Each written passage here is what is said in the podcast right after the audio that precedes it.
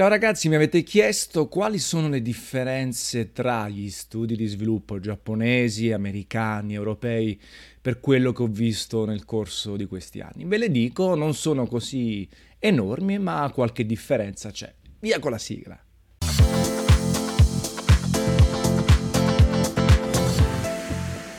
Devo dire innanzitutto che andare in un eh, studio di sviluppo è sempre un'emozione fortissima, no? perché magari si è sempre seguito nel corso del tempo lo sviluppo di un gioco, di un determinato gioco e poter vedere come viene sviluppato, come vengono organizzate le persone, se sono un qualcosa di gioioso, di statico, di triste, una eh, catena di montaggio o altro fa sempre il suo effetto. E nel corso di questi anni, nel corso di questi quasi 20 anni, ho visitato tantissimi studi di sviluppo in lungo e largo per il mondo, con diverse differenze. C'è chi si gode no? di più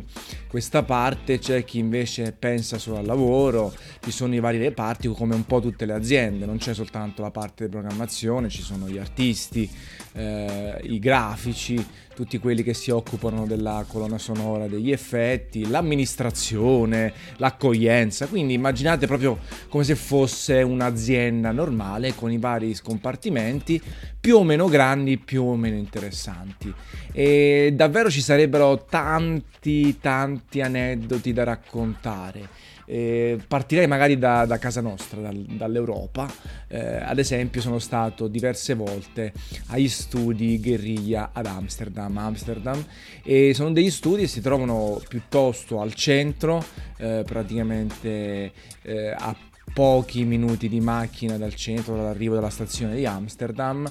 ed è diviso in più piani. La cosa che ho notato è che c'è grande attenzione, lo so che, che un po' ti alla parte proprio del, del, cibo. Ci sono tutti questi succhi, questi frullati a disposizione di tutti, panini anche vegetariani, eh, quasi del tutto bannata eh, Coca-Cola, alcolici o altro, proprio per dare l'idea di avere questa mensa comune nella quale tutti si possono rifocillare, ma rimanere concentrati poi sul lavoro. Chiaro, poi dopo la sera probabilmente si vanno a ammazzare, anzi sono andato anche a diverse feste si divertono soprattutto quando sono in concomitanza con l'uscita del gioco, però durante l'arco della giornata si sta attenti alla linea, sedentarietà e tutto quello che concerne la buona salute in un lavoro dove bisogna stare diverse ore davanti al computer. E poi ehm, solitamente una nota comune a tanti studi di sviluppo è l'open space per reparti, quindi ad esempio quello che RIA si sale su di un piano e c'è un primo open space che occupa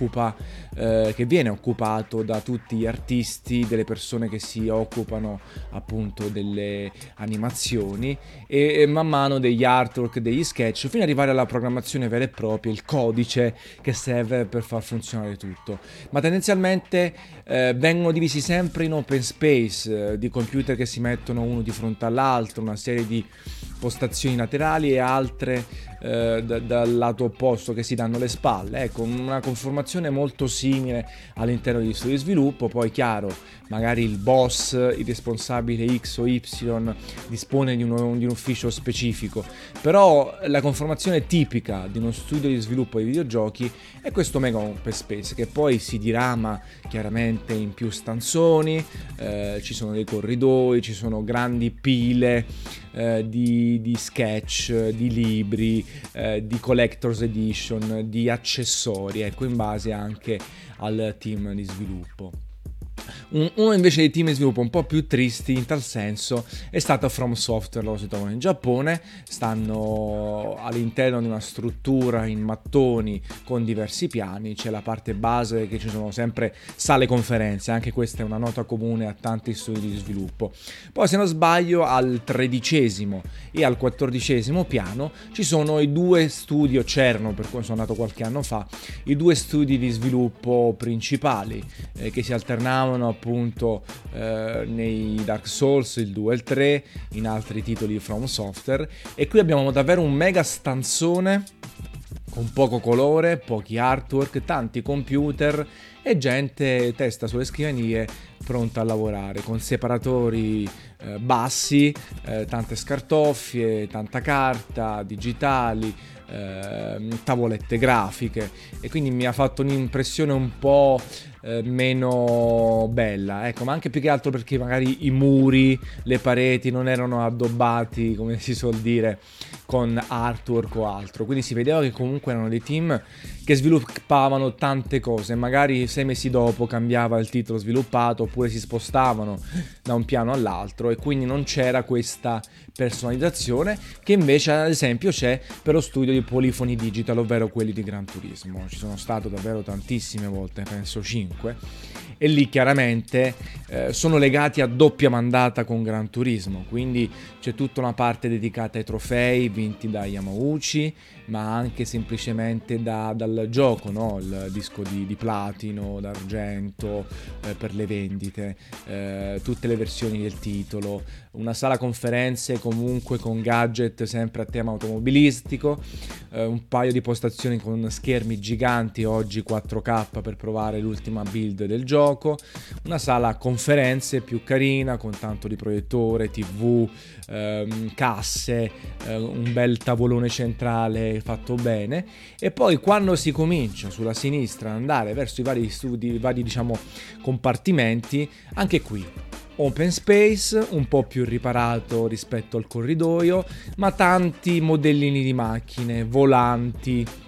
eh, cuffie, eh, pezzi di automobile al, dalle quali prendere ispirazione, libri di approfondimento sull'automobilismo. Quindi è un, un, diciamo uno studio di sviluppo nel quale si respira di più il videogioco che si sta creando, pareti intere piene di eh, artwork, disegni, di tutto quello che viene alla carrozzeria, al motore, eh, fanali, tutto, tutti i piccoli particolari di un'automobile, fino ad arrivare anche alla parte dedicata al sonoro con una sala appunto insonorizzata per ricreare parte degli effetti, altri vengono registrati chiaramente sul campo e poi lo studio di Kazunori Yamauchi che è eccezionale, gigante, ha, lui è appassionato di fotografia, è appassionato di vini, gli piace suonare, quindi è, c'è una mega scrivania dove accoglie evidentemente le persone, una serie infinita di obiettivi fotografici posti su un lato, una cantinetta enorme dei vini chiusa a chiave. Questa cosa l'ho detto anche in un altro podcast.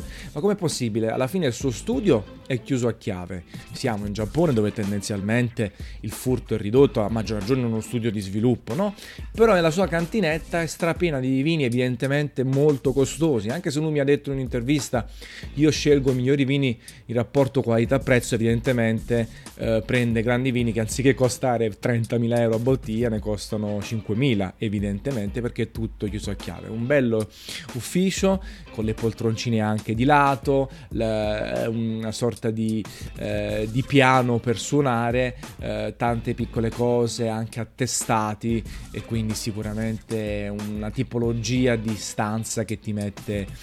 ad agio, no? mette a proprio agio per chi lo va a visitare, per chi si va a fare quattro chiacchiere. Poi in Giappone sempre ci sono i studi di, di, di, Sony, chiaramente. Sony si trova a Shinagawa, ha praticamente due palazzi più o meno tutti suoi, dove c'è la parte entertainment, la parte un po' tecnologica e la parte videoludica. Anche lì ci sono stato penso 10 volte nel corso degli anni per il lancio di vita, per press tour specifici. Ogni volta che vado al TGS, quasi sempre, non ogni volta, quasi sempre che vado al TGS c'è un appuntamento all'interno dei palazzoni, dei grattacieli di Sony. E qui eh, diciamo c'è molto più spazio, quindi si è divisi in uh, piani, piani di sviluppo, c'è Sony Japan, ci sono gli executive, c'è Shuei Yoshida, ci sono tante sale conferenza, stanzoni eh, che vengono adibiti per la prova dei giochi, ad esempio un, tra gli ultimi ho provato Gravity Rush 2 e The Last Guardian, avevano messo una serie di postazioni in uno spazio piuttosto ampio dove si poteva giocare, si poteva prendere il feed, no? il feed eh, quindi catturare l'immagine del gioco e il sonoro per poi utilizzarla a scopo video anteprima o, o speciale. Connessione incredibile, oltre 200 megabit in upload e download, questa cosa mi è rimasta sempre impressa perché forse oggi fa meno scalpore ma siccome questa cosa accade ormai da diversi anni, eh, al tempo era una cosa incredibile. E quindi, eh, chiaro, dei, dei, piani dedicati alla super tecnologia, allo sviluppo, colorati, con dei banner, eh, dipendeva molto dall'appuntamento, eh, mensa più o meno carina, ecco, tanti piani, quindi diciamo, immaginatevi un, un grattacielo business eh, con diverse stanze, con diversi eh, team di sviluppo e chiaramente a livello estetico molto variabile, ecco, molto business. Molto carino era eh, lo, studio, lo, studio, di Namco Bandai, Bandai Namco che recentemente si è spostata, aveva una sorta di struttura enorme fatta a trapezio. Immaginate un trapezio che si chiude verso l'alto, quindi con due, eh, due pareti oblique che si vanno a chiudere e formare un lato superiore più piccolino, con tutte vetrate, eh, tutte le iconiche, le, le, le i personaggi iconici sul pian terreno, delle fontane, Pac-Man, eh, Dragon Ball, Naruto e parte superiore tante stanze per le conferenze, per gli studi di sviluppo, una parte di corridoio dove mettevano le postazioni classiche per giocare, era molto molto carino. Ed è sempre stato un appuntamento storico, per, penso che per almeno sette anni consecutivi ogni volta prima del TGS ci siamo recati da loro, adesso ha cambiato eh, uffici, eh, meno interessanti, più compatti, ma sempre abbastanza eh, spaziosi. Prima di tornare in Giappone, che ce ne sono tanti, poi non è che voglio farvi la lista incredibile, negli Stati Uniti sono stato, e in Canada, anzi partire dal Canada, sono stato ai studi di Electronic Arts, EA Sports, a Vancouver, perché dovete sapere che per due anni abbiamo eh, ottenuto una sorta di esclusiva mondiale. Infatti sono volato per due anni consecutivi, i primissimi di settembre, nei loro studi, per trasmettere FIFA in diretta. Quindi prima che uscisse nei negozi, perché al tempo usciva a metà fine settembre, andavo negli studi loro, facevo il giro, lo studio tour eh, e poi eh, avevamo organizzato appunto una diretta nella quale io stavo in una postazione, c'erano i sviluppatori di Electronic Arts che si susseguivano e c'era il gioco ripreso e quindi io li intervistavo, traducevo col mio inglese ni, ma ce la facevo in tempo reale, italiano-inglese, inglese-italiano e nel frattempo mostravamo le ultime caratteristiche del gioco. Un'esclusiva mondiale, ragazzi, perché era una diretta dagli studi di eSports prima che il gioco uscisse nei negozi. Veramente sono stati periodi d'oro. Mi ricordo, d'oro, mi ricordo che abbiamo fatto 6.000 persone in contemporanea e sto parlando di almeno 6 anni fa o 5 e quindi erano tantissime per il tempo. Una grande soddisfazione personale, una grande soddisfazione per multiplayer.it all'interno di questi studi che erano fantastici perché erano anche qui eh, dei grattacieli più bassi, c'era un grande campo di calcio centrale, campi di tennis, di squash e spesso e volentieri in pausa pranzo gli sviluppatori andavano a giocare a calcio o un altro sport. C'erano vari piani dedicati chiaramente allo sviluppo di FIFA, di NHL, di Madden, eh, c'era una super mensa, c'erano eh, la parte dedicata al cibo con diversi chef eh, che preparavano magari carne, talvolta pesce, pollo, non c'era la pizza, c'era quella pizza barbara e, e, quindi era un ambiente molto coinvolgente, quindi io immaginavo ah, sarebbe stato bellissimo lavorare quel in questo posto perché comunque c'era un po' tutto, tutti i comfort, si trovava a Vancouver che è una città meravigliosa, molto più a misura d'uomo, anche downtown, ovvero il centro molto più carino di quello di San Francisco, di Los Angeles, eh, con, con, meno problematiche eh, di sorta soprattutto nella notte. Quindi sicuramente studi di Electronic Arts sono stati tra i più belli. Sono stato da quelli di 2K, eh, ho visto Bioshock Infinite, eh, quel, eh, lì però erano anche molto mobili. Spesso e volentieri poi gli studi di sviluppo quando organizzano i press tour tendono ad affittare dei posti specifici anziché portarli proprio, portare i giornalisti proprio da loro, sia perché magari si trovano in spazi piccoli, sia perché non sono eccitanti, non ci sono tutti i comfort, no? un po' come quelli di From Software eh, che dicevo prima. San Francisco, tanti studi di sviluppo, eh, durante la, la GDC e anche dopo. Los Angeles la stessa identica cosa. Sono stato al lancio di PlayStation 4 a New York diverse volte, a THQ per vedere UFC, ma anche lì ripeto, spesso e volentieri ragazzi si tende a portare le persone in più punti, organizzare la serata in un ristorante, la visita in un museo oppure a un evento sportivo e poi affittare una location per le chiacchierate, per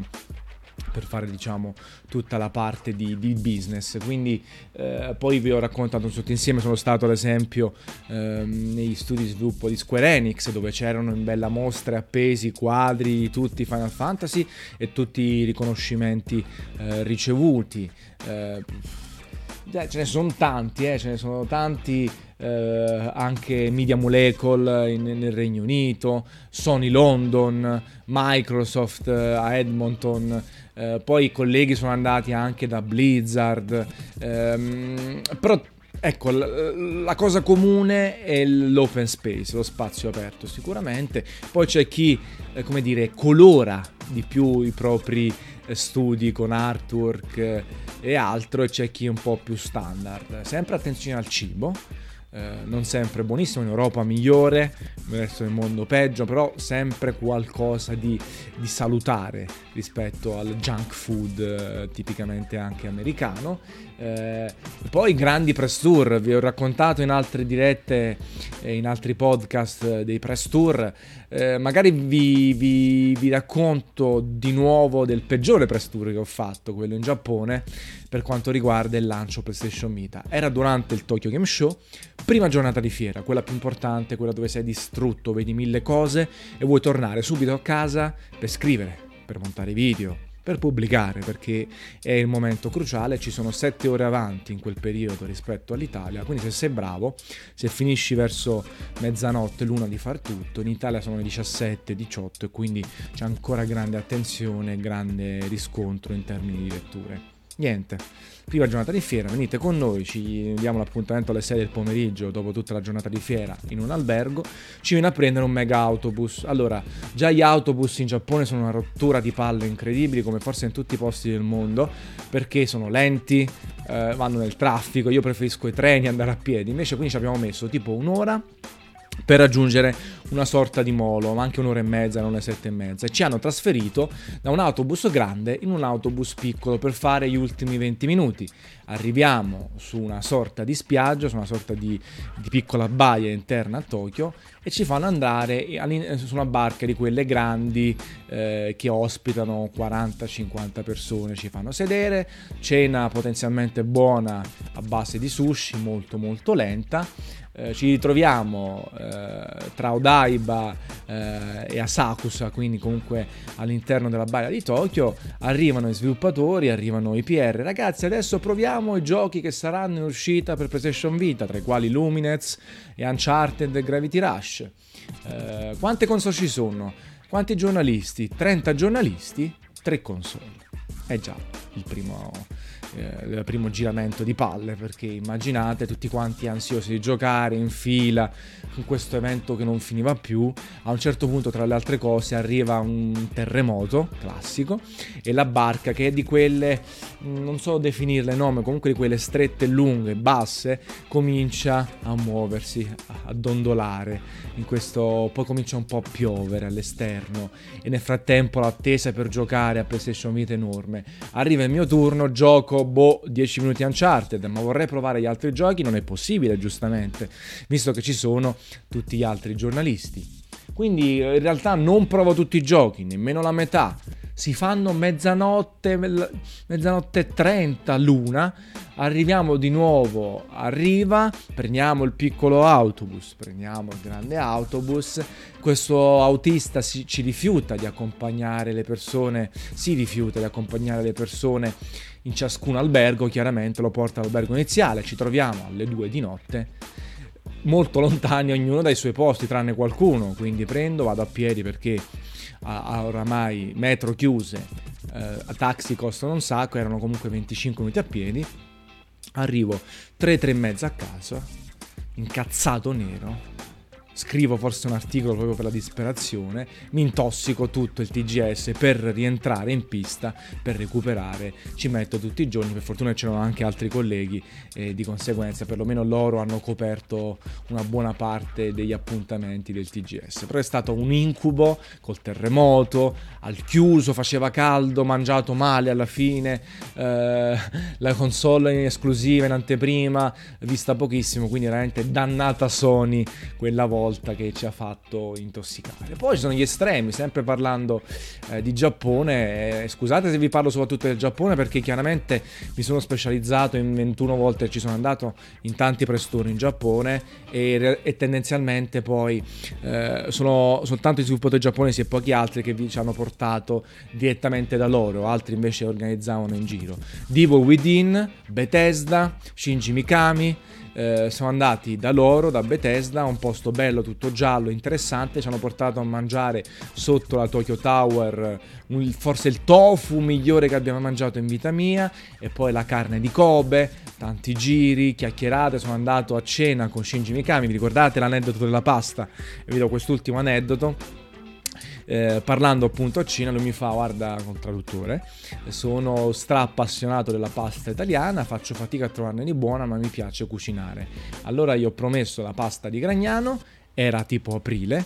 alle 3 di Los Angeles mi sono caricato 2 kg di pasta di Gragnano all'interno della valigia, l'ho portati lì, durante la fiera mi sono armato di pasta, sono andato allo stand Bethesda, ho salutato il PM che, che mi aveva conosciuto appunto in Giappone, mi ha fatto saltare la fila, mi ha fatto entrare fino alla stanzetta privata di Mikami, gli ho dato la pasta, lui è impazzito eh! e ci siamo fatti la foto insieme che trovate tra le mie vecchie foto profilo di Facebook, quindi comunque sono stati momenti molto eccitanti,